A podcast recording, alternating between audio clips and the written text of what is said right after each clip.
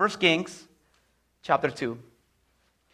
And um, I titled that sermon, The Last Instruction, or The Last Words of King David.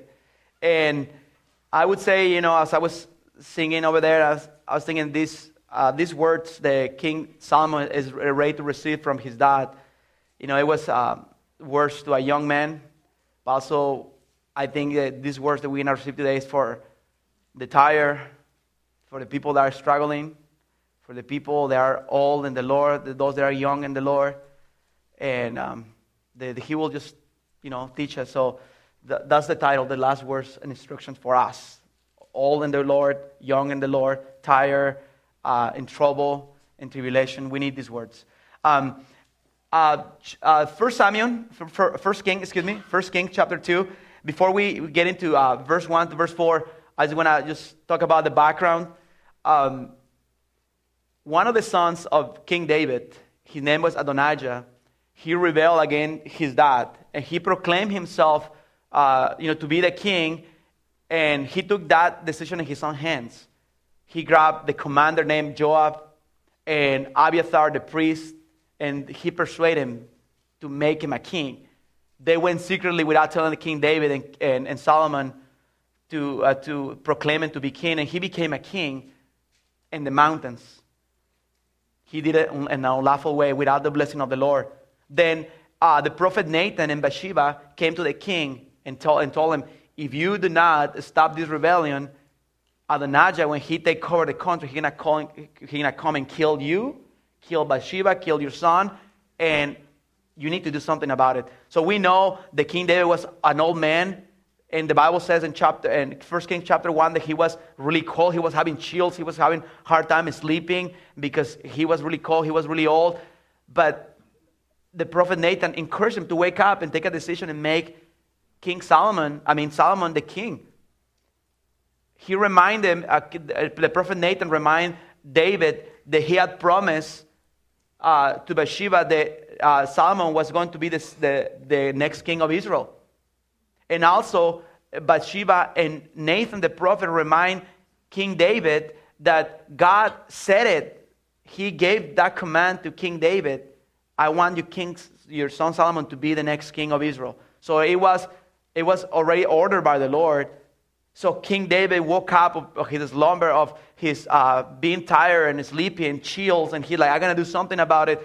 And David took Solomon and proclaimed him. He anointed him with oil, and he gave him his own mule, his own donkey. And he went down the, down the you know, the, the um, you know, up the city. And everybody, you know, uh, you know, shout for him. And he, they said, Uh, the King Solomon lived forever, and he became a king in the right way.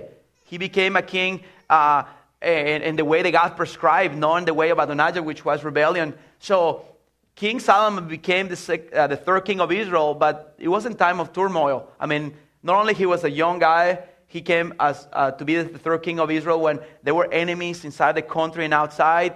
He was scared to be killed. He was scared that Adonijah was going to kill his dad. So he became a king, and it wasn't the, it wasn't the easy thing. I I taught this lesson uh, with, to the youth group, um, I think like a couple of weeks ago, and I asked this question as an introduction, kind of like an icebreaker at the same time. And I asked them, hey, what would you say if you had the chance to speak the last words with those that you love, with the people that you care? And the youth are funny, and, and they say weird things, you know. Some of the kids said, the money isn't the, uh, uh, you know. Some other kid said this, and let's see if you can get this. One other kid said, the money is in the cat. So you have to kill the cat and open it and get it. So so that's what those, those kids are crazy. Uh, some of the kids, you know, some of those kids answer, you know, in the godly way, and they say, I will share the gospel and a good thing. But what would you say if you had the opportunity to, to speak the last word to somebody? Would you like say something like, water the flowers, you know, keep the, my, my picture and the mantle of, and you know, or what would you do? Or would you encourage them to walk with God?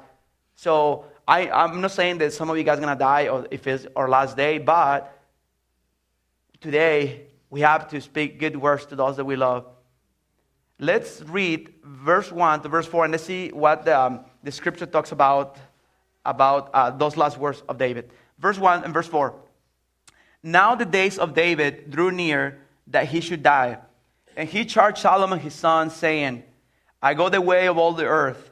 Be strong, therefore prove yourself a man, and keep the charge of the Lord your God, to walk in his ways, to keep his statutes, his commandments, his judgments, and his testimonies, as it is written in the law of Moses, that you might prosper in all that you do, and wherever you turn.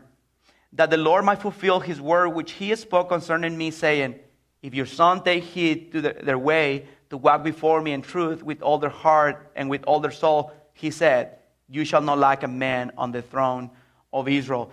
Uh, so right there, four verses, he said, said a couple of things, but in reality, he told him, King David told a lot of stuff to this young man. The first thing that he said, he charged Solomon. The word charge is to give orders, to, you know, uh, to lay a charge, them to do something, but not just in a fun way, but with authority. He told him, hey, Solomon, you have to do this and that, but he charged him.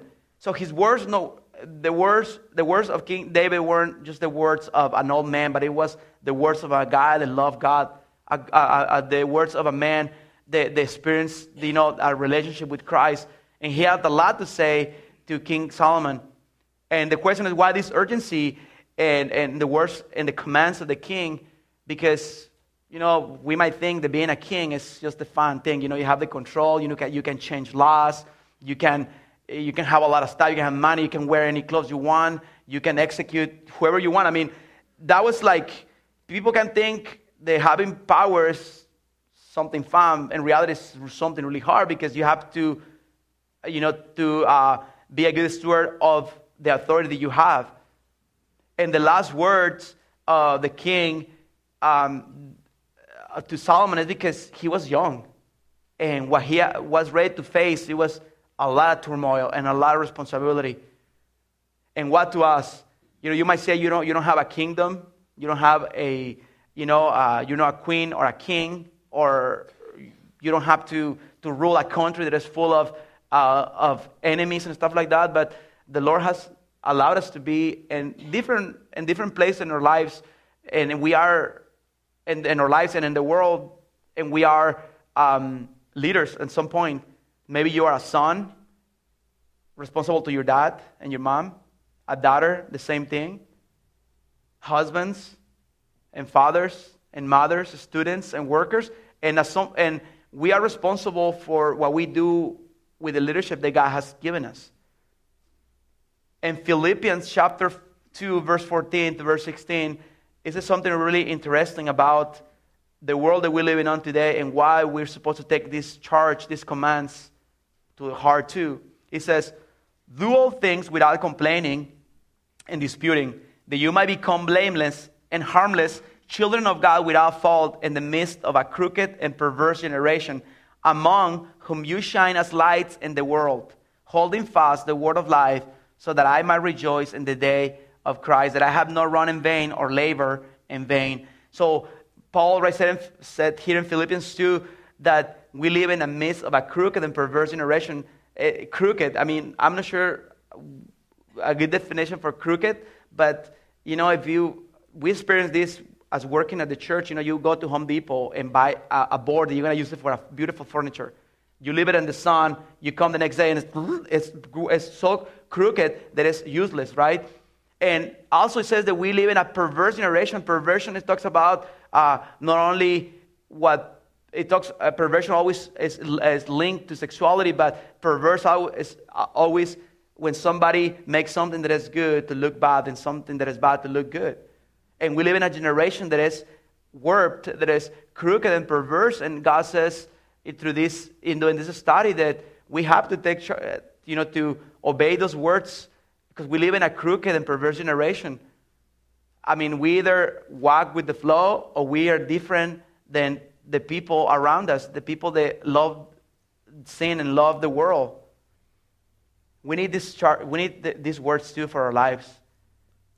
Now, look what it says immediately in verse in verse two. I go the way of all the earth. Be strong. I go the way of all the earth.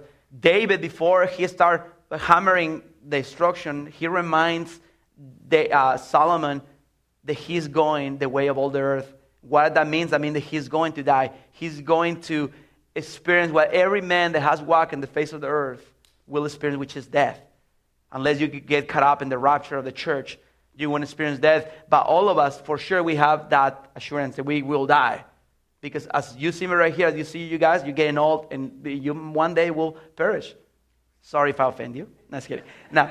But see, we go. We, David reminds Solomon, I go the way of all the earth. We are no Superman. We are no eternal. We are no invincible. We need to be reminded of how short is our life. No matter what we did, what we're doing, and what we're going to do, life is really short. Super short. In Psalm thirty-nine, verse four and verse five, uh, King David made a song, a psalm, where, uh, where he was asking the Lord to reveal him how his life, how short is his life, that he might change his ways. Psalm thirty-nine, verse four, it says this: Lord, make me know my end, and what is the measure of my days, that I might know how frail I am. Indeed, you have made my days as handbreadths, and my age is as nothing before you. Certainly, every man at his best state is vapor, Selah. So David, like, remind me, Lord, How how short is my life? I don't care if I have studied this much, if I have this career, if I have, have this family, if I have accomplished this many things. Remind me, Lord, that my life is short.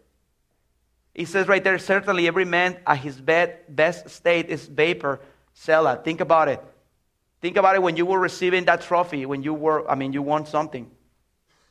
Or when you get a raise at work, you know, get a, you know, you got more money. When you, you all your American dream got accomplished, you know, you have your Suburban or whatever you dream, you know, uh, you know, and you three three car garage or whatever, or in a big yard and good farming and stuff like that. When when our life is in, in our prime time, we need to remember, hey, we are just but dust. We are our time here is so short. And David is using his own life as an exhortation to King Solomon. They don't think the life is forever. You need to make sure that everybody die, and you need to live a life that relevant, a life that makes a difference for the glory of God in our lives, because it's very short. You know, I'm not sure if I'm going to live tomorrow or if you're going to live tomorrow, but for sure it's worship God and honor God today. In James four, verse thirteen to verse fifteen, speaking about the foolish people, even Christians, I caught myself being like that too. James four, thirteen to fifteen, it says this: Come now, you who say, today or tomorrow we will go to such and such city, spend a year there, buy and sell and make a profit. Whereas you do not know what will happen tomorrow. For what is your life? It is even a vapor that appears for a little time and vanishes away. And instead, you ought to say, if the Lord wills, we shall live and do this or that. But now you boast in your arrogance. All such boasting, boasting is evil. So sometimes we live a, a mindset like that. I have tomorrow to do something. Sometimes we don't have it. How many times we say, I'll do it tomorrow, and, and end up being a big problem because you didn't do it today. Or thinking, the, the, thinking oh, God will give me more time, or I will do it uh, some other day. And, and this says that when we think like that, it's foolishness and it's arrogance. When we think that we have our life in front of us and we don't depend on the mercy of God. And David didn't want his life, his son's life, to be wasted. And to waste the opportunity to lead the whole nation in God's way. See, King David led the nation of Israel super good. He fell a couple of times, you know. King Solomon led the nation really good, and at the end of his times, he ruined it too. You know, you you, you might seen, uh, you might read, you have probably have read, you know, the end of the life of Solomon. But he's calling him right now to take heed of the words of these instructions, you know, because he don't he doesn't want his life to be wasted. And I don't think I don't want my life to be wasted. The life of my family, the life of the things that I do, and, and and believe it or not, I mean, we do it all the time. And then he goes to, in verse two, the first instruction. The first instruction that uh, King David gave to Solomon is this: be strong and prove yourself a man.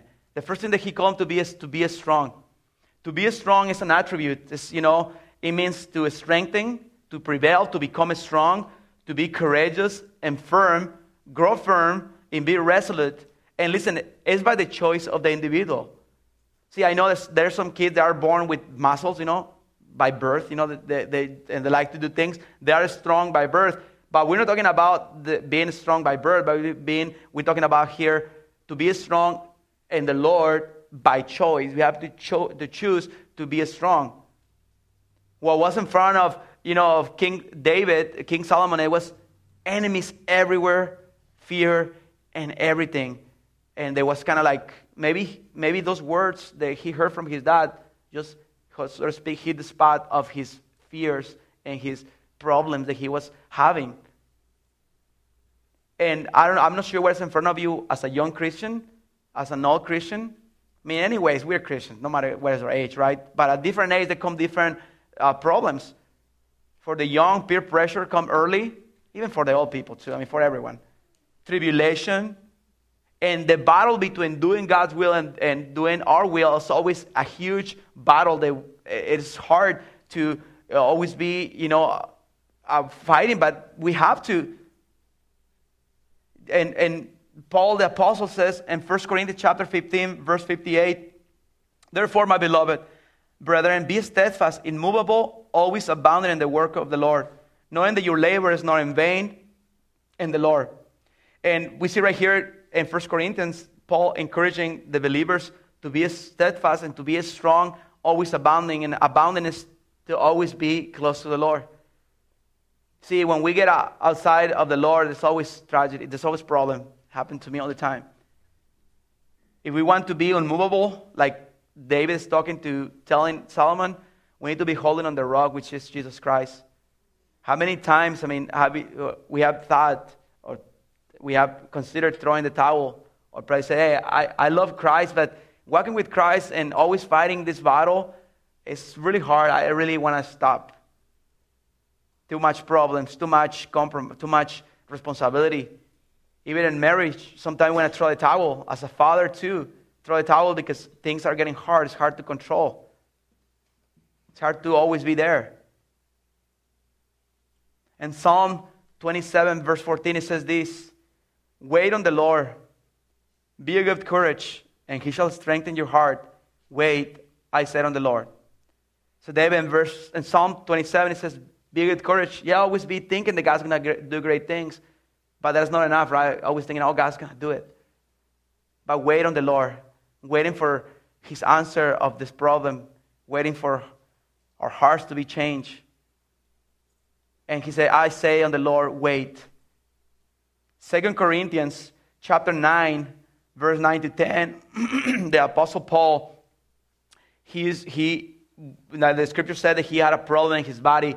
He had maybe some disease or something that he was struggling, you know, struggling with. But also, he was um, being persecuted by people. He was beat up wherever he went. He got thrown into jail because of the faith, because, um, you know, what he was preaching was preaching Jesus and Jesus crucified and resurrected from the dead. And people didn't want to hear that, even in his times. And I believe in Second Corinthians chapter nine, verse nine to ten, that he probably he wanted to throw the towel and say, I'm done with this. It's really hard to stay in, in, in the way of the Lord. And the Lord Jesus Christ appeared to him or spoke to him in a dream and told him words that he needed to hear. Just like all of us, we need words from him. And I know that we might not see Christ will appear to us in a dream, but we know that we have his words, and his words are enough. And in it, it is everything that we need. So God came to uh, the Apostle Paul while he's being beat up, while he, while he was suffering. And look what it says in verse nine. And he said to me, my grace is sufficient for you, for my strength is made perfect in weakness. Therefore, most gladly I will rather boast in my infirmities, that the power of Christ might rest upon me. Therefore, I take pleasure in infirmities and reproaches, in needs and persecution and distress for Christ's sake. For when I am weak, then I am strong. So when there is nothing to go, there is no other place to go, just to wait on the Lord and say, my grace is sufficient. I wasn't going. It's not going to be easy, but my grace to rest upon the free gift of grace, salvation. That's where God wants us to be. Resting in the grace that we have obtained by trusting in the Lord, the free gift of salvation. Resting that he will go before us. And when I'm the weakest person, I'm strong. Why? Not because I work out, because I understand, but because I understand that I'm trusting in him no matter what. When I'm waiting, I'm not taking a step forward or back, uh, you know, forward or backwards. I'm just waiting for his answer. And you're fully depending on the answer. And it says that's the place that God wants to be, in his grace. And I, I see, I can see Solomon listening to these words and, and, and saying, yes, I need to be strong. This is, this is not going to be easy. I'm not going to fool myself, myself thinking that it's going to be all good. I need to trust. I need to wait on him. I need to become strong. How do I become strong? By abiding in the Lord. There is no other way that we might abound but in the Lord Jesus Christ. And the, the, the second instruction the King Solomon gave to David, I mean, the King, the King David gave to Solomon, we can see, we can read it right here in verse three. And keep the charge, um, no, and therefore, and prove yourself a man. Then immediately, after he told him to be strong, he said, prove yourself to be a man. And the in Hebrew, when you read this in Hebrew, uh, it says, and be a man, no, prove yourself to be a man. It was added just to kind of like to make sure that we understand what it's been try- is the words of David were trying to mean there. But pretty much it, David told him, be a man. Be a man is pretty much be a soldier, not a sissy, right? I mean, if you're going to go to uh, uh, the army, you have to be a soldier. You have to be ready to suffer. And also, he's, he's, he's, he was saying, take the role of a man, which is to lead a family, to work, to provide, and to love. We see right here uh, the, the word a man is the word for masculine. I mean, a masculine it comes from the word man. It's the opposite to a woman. Think about in the generation that we were living on, as we were talking, that we live in a crooked and perverse generation. You know, um, they say that it's more than two genders. It's just not true. There's only it's only two genders, a male and female. When Christ was asked about marriage and about divorce, he answered to the people that asked in Matthew nineteen four. And he answered and said to them, have you not read that he who made them at the beginning made them male and female? So why this confusion in our generation of different genders such and, and such things in our society? Promoting homosexuality in, in, in, in kindergarten all the way to college, and nobody cares about it. It's because of rebellion. It's rebellion. The rebellion in the hearts of people and sin. When I look at you guys, I only see man and woman. That's it. I don't care the color. I don't care where you come from. You know. You know, the attributes that you have is men and women. I told, uh, uh, when we talk about this this uh, this topic at youth group, I always tell them, I, I see you guys and I see men, young boys and young women. But pretty much I see men and women. And I always repeat that. And I want to repeat to them to, to, to them this all the time, because I have to repeat it to them, because when you, they go outside of the church, I tell them there are like fifty-five genders. It's not true. And it's funny, but it's how pervert or gener- perverse our generation is. In Romans one nineteen to verse twenty-three, it speaks about the, you know, most of you guys know that that, that passage talks about the rebellious of the heart, the rebellious heart of man. I'm going to read really quick. You can read it up here on the screen. Romans one, verse nineteen. Because what might be known of God is manifest in them, for God has shown it to them. For since the creation of the world, his invisible attributes are clearly seen, being understood by the things that are made, even his eternal power and Godhead, so that they are without excuse.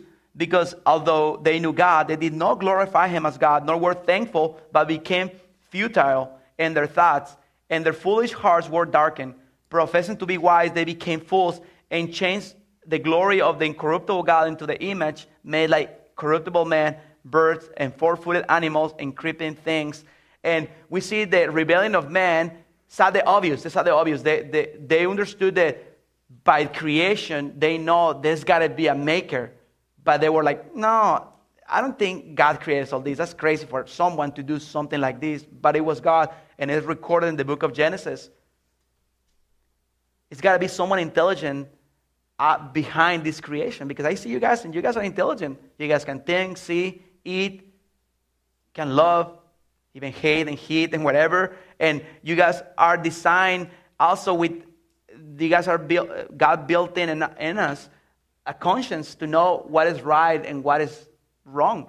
If you go to the Sahara, I'm going to say Sahara because we always say the Amazon, but now let's go to the Sahara. If you go to the Sahara and then you go and steal a, a camel from a native, he's going to chase you until you give it back to them. Because sin, stealing is sin right here, and stealing is sin in the Sahara. And if you like the ice, and Russia too. And all those things. So think about all these things. So God has built this in us. And people said, oh, it's just, we want to do what we want. Now, when we talk about sexuality, men can look at their own bodies, and the women can look at their own body, and it's obvious that they are different. But why, why going against God's law? Because we want to do what we want. Like Adam and Eve, they wanted to do, they want to become like God. They bought into the lie, uh, the first lie in the garden. And they go. They went against God's, um, you know, command. See, it's so obvious, guys, that two men cannot have a family, right? Two men cannot have a baby. Two women, two, uh, two, two women cannot have a baby. Doesn't matter if they adopt or not. That's not natural, right? Obviously. But people go against the obvious. Step on what they know that is true, and go for the lie, whatever pleased their hearts and their, their feelings. I know we live it, as I was saying, we live in a generation where homosexuality is being seen as something acceptable. They might be acceptable for the people, but, but for man, but for God, no, he said it, that is, there is iniquity. We know that as a church, we don't hate uh, homosexual, uh, the homosexuals. We, I mean, we, I, I can say we hate the sin, just as we hate stealing and adultery, right? And I know that God wants to forgive them. If you're here, I mean, praise God that I know all of you guys, but if you're here and you are taking, partaking in that lifestyle and you haven't repented, God is telling you today that He wants to forgive you. He wants to cleanse you of your sin. He wants to give you a new nature, the nature that God intended for you from the beginning, to have a right relationship with God, that you, kind of, that you don't have to find the fulfillment and sexuality against God's law. And if you're a Christian, you have given the life to the Lord, if you struggle with that, the Bible says this, also that we have to fight. They have to fight that unnatural uh, desires, because they are not of the Lord. With all that said, guys, I mean, we live in this crooked generation, and we need to be praying for people like that, that they, God will deliver them, because they were, they were, are in bondage just like me and you were in bondage in different kind of sins. Also, he said to be a, uh, to be a man, and I know that if you're a, a, a woman right here, you must say, well, this, this message is not for me, because I know from the beginning, from the book of Genesis, when God created Adam and Eve, He created them with a purpose and with a, and with a very intentional um, and... Um, precise way that they were supposed to walk. They told them, you can eat from every tree of the garden, and except from the one in the middle. It was uh, it was a very uh, um, order. It was easy to understand. And we see that the first man, Adam and Eve, they represent humanity, the world, uh, the, the first man in the in the in, in the Bible. They disobey God and they change. That image that God gave them, God gave them the image of dependency on the Lord, through relationship with God, and full communion with Him, and they changed it for the lie of the devil. Remember, the devil told them, if you eat from this, true, from this fruit, from this tree, you're going to become God. You're going to be like Him, in the sense of you will be like Him. Not like a copy, but be Him. That way you don't need Him. And uh, Adam and Eve took of that, that fruit, and they become, became sinners. They understood that they were, that they were naked. And they change the image of a man that God wants you to be, the image of a woman that God wants you to be, for the lie of the devil. See, as Christians and as people in the world, we are we are striving for an image. You're trying to live and become something. No, I'm, I don't know what it is. Some people are trying to achieve and uh, different things, and the main goal in their lives is just to to be without boundaries. Some people just want to be their own gods in their own lives. That's the, the, the image they want to pursue. Sin without boundaries and stuff like that. And the world sell, sells this super good on T V, right? They sell you the image of living without Christ, and it feels good, and there's no consequence. And it's good to the eye, and we want that because that's our our, our, our sinful desire, desire and a sinful nature. But uh, the Bible says that's not the image that God created for people. Adam and Eve, they were without sin. They had perfect communion with God. They depend on the Lord. And they were good. And and, and we see in Romans eight, guys, I'm going to share um, the scripture in Romans eight, verse twenty-nine. Speak about the believers and what the Lord wants them to become like, or to be like. It says, for whom he foreknew, he also predestined to be conformed to the image of his Son, that he might be the firstborn among many brethren. He said that God also predestined us to be conformed. To be conformed is to be like. Not that we want to be God, but we want to be at the image of the Son of God. So we cannot scratch off Adam, because Adam didn't do good. Now we put Christ, and then that's the image that we follow. Christ was all forgiving, all loving, all just, speak the truth, and we want to be like him. That's the image that we're supposed to be following.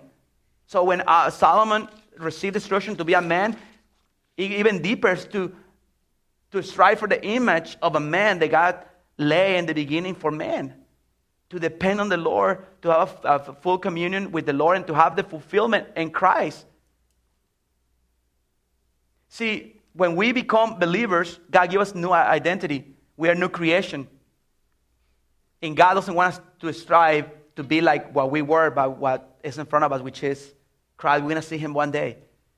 In Philippians chapter three, verse seven to verse ten, speak about something really interesting in the life of the Apostle Paul, because the Apostle Paul, he used to um, be sincere in his faith. He used to believe in the Old Testament that the Messiah was going to come, but he did not believe that Christ was the Messiah. So when the Christians were following Christ, he's like, uh-uh, I'm going to put you in jail because you guys are believing in the wrong Messiah. So he went, grabbed people by the hair, and threw them in jail. And the Bible said that uh, he gave the okay for some people to kill Christians, and he was a murderer. He was a, a guy that used his power uh, to uh, imprison Christians and kill them. Since, uh, with sincerity, he was trying to please God.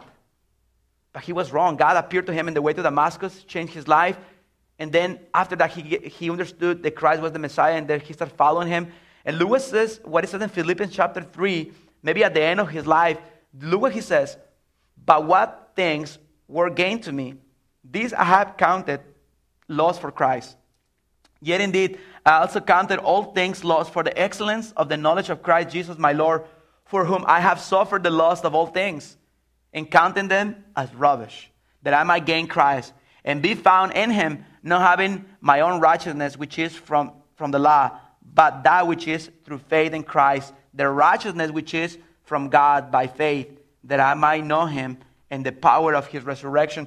So the Apostle Paul looked back at his life, and he's like, that was the image I was pursuing. Trying to find grace in my own. Trying to be good and earn my way to heaven. But he says right there in verse nine, I want to be found knowing my own righteousness. But in that one that is, the righteousness that is found in Christ. That's what he was resting and what he was pursuing. To be found always resting in the work of the cross. As a man. And also, in verse ten, that I might know him. Everything that I earn, it counts like nothing. I don't care how sincere it was. It leads them to nothing. I mean, if you're here, if you're pursuing life and you don't know the Lord, the Lord Jesus Christ, if you're sincerely, you know, sincerely you're a good worker and you're you have good work ethics, but you don't have the Lord in your life, you might be a good worker and you might die as a good worker. And it's a good dad, it's a good dad, and a good mom, but if you don't know the Lord Jesus Christ, you know, you're not going to heaven, and God wants you to be forgiven. That's where you want to be found. That's the image that God is offering to, to the world today. Man that lives for what is true and for what is worth it, which is God, our Maker, and the one that bleed and bled for us, and the cross. Now, be the woman that God wants us to be. I mean, you guys be the woman that God wants you to be, and be the man that God wants you to be. If we're close to the Lord, we will have life. If we're outside of the Lord, it's going to be futility and emptiness, for sure. I can raise my hand. I can say that I have experienced that emptiness when I kind of walk and walk in a different way. The third instruction, we can see it, uh, we can read in verse three. Uh, and keep the charge of the Lord your God. And keep the charge of the Lord your God. And right here we see uh, David said, and keep the charge of the Lord. Listen, I might be speaking, but it's the Lord. It's the charge of him. Take heed of that. Some people would say it's with the, with the rubber meets the road. That's when it's the hardest thing, when you have to put um, um, and, and practice what you learn. To keep is to is a verb or action, is to keep, is to guard, is to observe, is to give heed. It's the Lord's commands. And James one, twenty-two to twenty-three says this, but be doers of the word and not hearers only, deceiving yourselves. And what charge? We're children of, of the Lord as believers, and we're representing the Lord every day. I say, keep the charge. It comes from the Lord, the one that saved you. Keep it. Keep it. Work on it. Labor on this. Labor on the things that God has called you to do. Fourth instruction. He said, uh, and the fourth instruction is to walk in his ways. It's the general way of walking, guys. I mean, it's, it's the general will of God to walk in, in the general will that God has called us to walk. Praying, reading, coming to church, sharing the good, the, good, the, the, the word of God with others. Proverbs fourteen, verse twelve, see, we see there is a different way that is kind of, the, the world tell us that it's a different way, but there is not. It's in Proverbs fourteen, verse twelve, there is a way that seems right to a man, but its end is the way of death. Sometimes we obey um, what the world tells us. Sometimes we obey what our hearts tell us in situations where we have to take decisions, godly decisions on wicked decisions. In Jeremiah seventeen, seventeen, it says, the heart is deceitful above all things, and desperately wicked. Who can know it? See, um, just really quick, when you think about the more deceitful and desperately animal in the world, you might think about, you might have one in your mind right now, maybe a snake, right? But I know that one of the, the hardest one, or the deceitful and desperately wicked animal is the lion, you know? You say, why the lion? They hide behind a bush to eat the little, you know? You know, the little uh, fluffy bunny. They, they, they like to do stuff, and they're desperately looking how to hurt and eat. And they don't care if, if a man walks in the safari and gets out of the car, and, and the, the lion can eat the, the person because they don't care. But our heart is more desperate than a lion. Our heart, which is tainted, but sin wants to deceive us, to take the easy route out instead of the way of the Lord, the narrow road. In Matthew seven, thirteen, it says, enter by the narrow gate, for wide is the gate, and broad is the way that leads to destruction.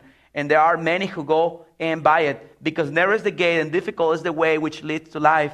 And there are few who find it. It's talking about salvation too. Christ is the way to heaven. Living for Christ is the only way to walk in this life, pleasing the Lord. The fifth instruction, guys, the, uh, King, the King, King David said, to keep his statutes. This is pretty cool because sometimes when we read the statutes, commandments, and, and stuff like that, we might say, what? It seems like it's the same thing as the word. But as I was studying this passage, I know that the statutes, right here, it means the ordinances, the laws, the customs that God gave to the people of Israel, and how the people of Israel, they were supposed to come to the temple with the goat or with the lamb and, and worship him. Also, he gave him, uh, God gave to the people of Israel um, different uh, seasons in the year where they, they were supposed to come and, dif- and celebrate different festivities. And those in the scripture are the ordinances of God. That's the way the people approach God. In Leviticus eighteen, verse two to four, it says something about this that we learned right here, this word, destruction. It says, then the Lord spoke to Moses, saying, speak to the children of Israel and say to them, I am the Lord your God. According to the, the doings of the land of Egypt, where you dwell, you shall not do. According to the doings of the land of Canaan, where I am bringing you, you shall not do. Nor shall you walk in the ordinances. You shall observe my judgments and keep my ordinances to walk in them. I am the Lord your God. So God told the people of Israel, when you enter, you, I know you came out, out of Egypt, don't do, don't worship the Lord how they used to worship over there. They used to worship in the wrong way. Don't worship me and don't use the same techniques as that they were going to be using in Canaan. And as Christians, guys, I know that God doesn't want us to adopt different customs of different religions in the world. There are different religions in the world that they think that they can approach God through these. You might hear about yoga or meditation or some kind of discipline or repetition or some kind of experiences. God says, you know, that we cannot mix those techniques with the gospel, with, with, with uh, the worship of the true God. Jesus Christ in John four, verse twenty-three says, but the hour is coming and now is when the true worshipers will worship the Father in the Spirit and truth. For the Father is seeking such to worship Him. God is Spirit, and those who worship Him must worship Him in Spirit and truth. It must line up. You know, worship always have to line up with truth.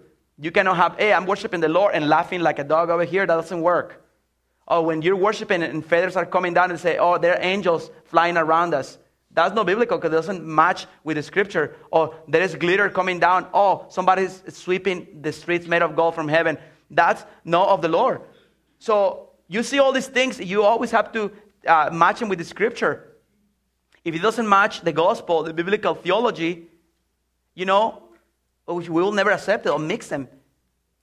The true worship of the Lord never separates from truth. Never separates from truth. I always think about the churches that do the feathers, right? I mean, that's crazy stuff. There's churches in California that do feathers. I don't know if they send a youth, a, a youth, a youth, a young guy to put feathers in the vent or something. But they say that the angels are dropping the feathers. But think about this. What kind of weak, uh, weak angel that are losing feathers? I thought they were mighty, you know? Think about those things. Or uh, it just, it's a crazy, crazy thing that people believe, and they believe it because it sounds good. Because it matched kind of like something that they heard in a different nation. And God said, keep the ordinances. Solomon, you have to keep the way that I want you to worship the Lord. Keep it. Build a temple. Bring sacrifice to the Lord. Because the Messiah is coming. And we remember he did it. He built a temple. We almost done sixth instruction. His commandments. He said, keep his commandments. We, we know that they, there's uh, we have the Ten Commandments. And the Ten Commandments are, you know, are, are how we are supposed to worship the Lord and conduct before God, but also how we are supposed to behave in front of man. You shall not kill, you shall not commit adultery, you shall not steal. But the first, you know, three is, is how we view God. You shall not make images and worship them. You shall only have one God and do not take the Lord of the name in vain. And we see all these commandments, but none of these commandments will save you. Save you. I think when David is done, King Solomon to keep the commands. I'm not saying that I'm wrong. Not, I mean, I'm telling you right now, we know that Christ fulfilled the, the law. It's no, I'm not saying that it's bad to, to follow the Ten Commandments, but you need to understand that the Ten Commandments doesn't save you. In Galatians three twenty-four, it says this, therefore the law was our tutor to bring us to Christ that we might be justified by faith.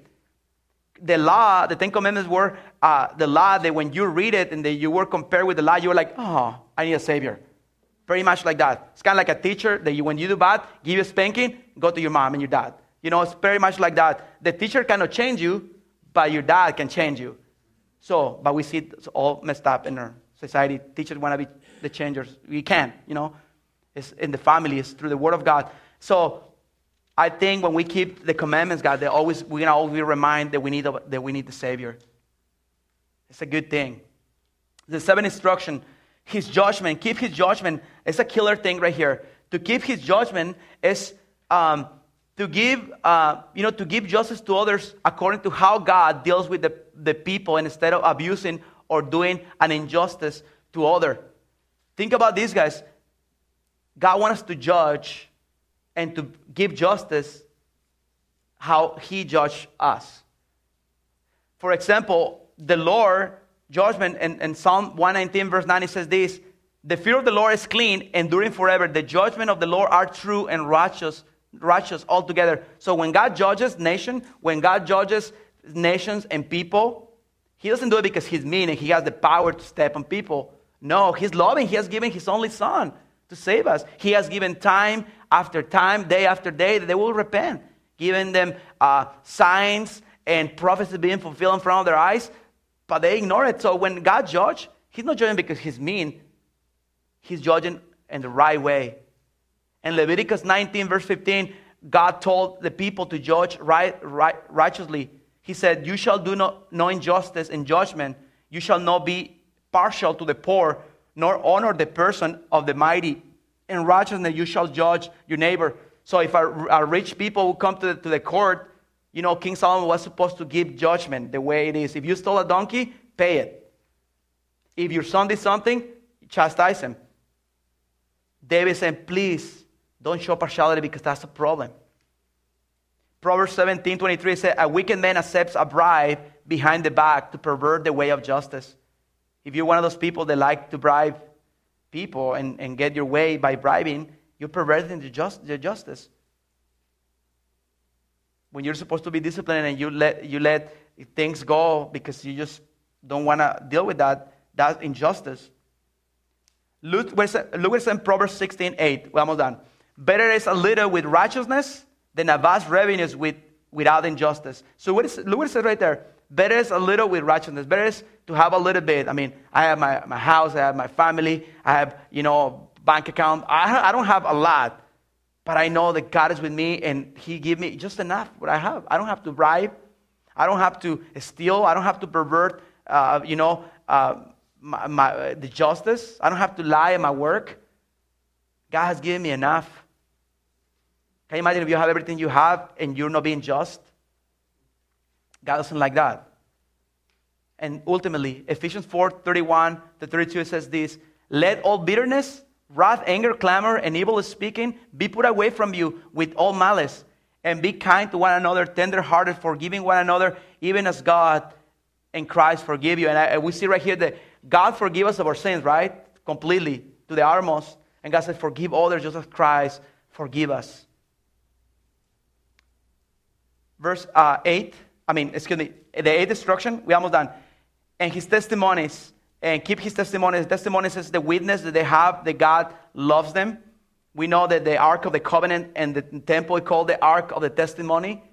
Inside of that, that tabernacle, of that Ark was, you know, um, the manna and many things. They, they show that God loved the children of Israel and God communicated with them. That was the testimony that God loves them, the proof that God was there. And we have the proof of the gospel that God loves us, guys. God loved the world so much that he gave his only begotten son. We cannot compromise that at all. That's how he showed himself to be, that he loved us, and we should respect that no matter what. Let's, um, we're going to finish, guys, and uh, the worship team is going to come and pray and uh, sing the last song. But I want to just share what is in Philippians chapter two, verse twelve. It says this, therefore, my beloved, as you have always obeyed, not as in my presence only, but now much more in my absence, work out your own salvation with fear and trembling. For it is God who works in you both to will and to do for his good pleasure. Not only he gives you the desire to walk in his commands, to walk in his ways, to be just, to be a man and a woman of God. He not only give you the will, but also he give you the to do. He will give you that, the desire, but he will give you the tools to do it. So I know it's a hard task that we have over here, but I know that if the Lord is with us, we abound in his grace, he will help us in these things. And he will, because he's a good and awesome God. Let's pray. Father, we just thank you, God, for this day. We thank you for loving us. We thank you for just um, speaking to our hearts, Lord God. We need the instructions, God, in, in our lives, God. We, we want to be found, God, in your righteousness, not in our own righteousness, God. Please help us, God, to glorify you, God. Please help us, God, just to give you glory in our lives, God. Don't let us waste our life, Lord God, and um, help us to lead our family, our wives, our children, God, the churches, and, and our church and our ministries, God, in your ways, Lord God, that you might be glorified, God, that people might know that there is a God that loves them in this crooked and perverse generation. Father, be blessed and be lifted up, God. We thank you and we love you, God. In Jesus' name, amen.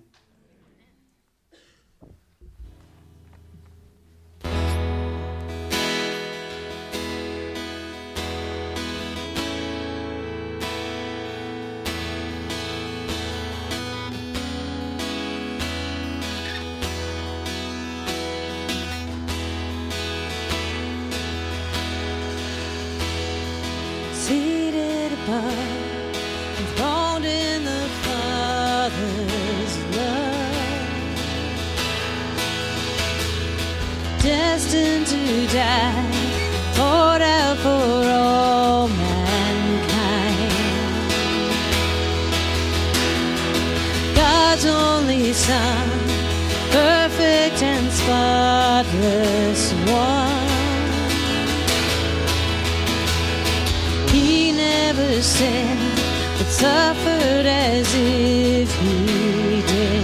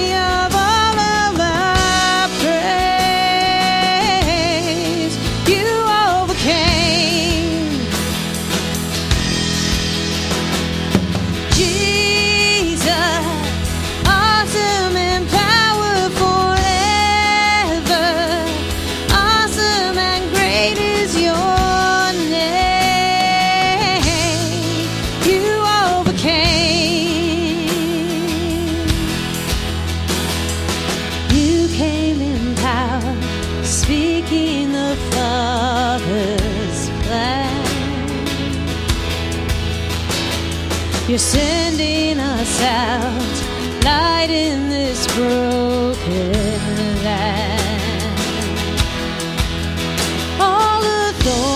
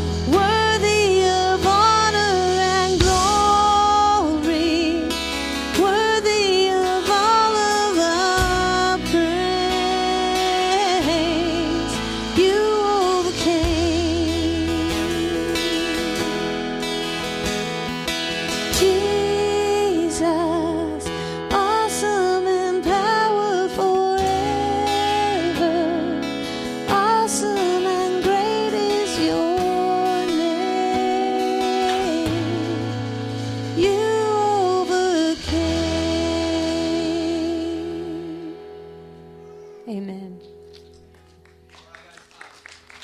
One more thing. Uh, if you need prayer, um, you can come over here, and there's going to be some prayer, prayer counselors. They're going to come over here. If you need prayer for something, or, and, or if you want to know more about God, you can come over here in the front. Thank you. God bless you.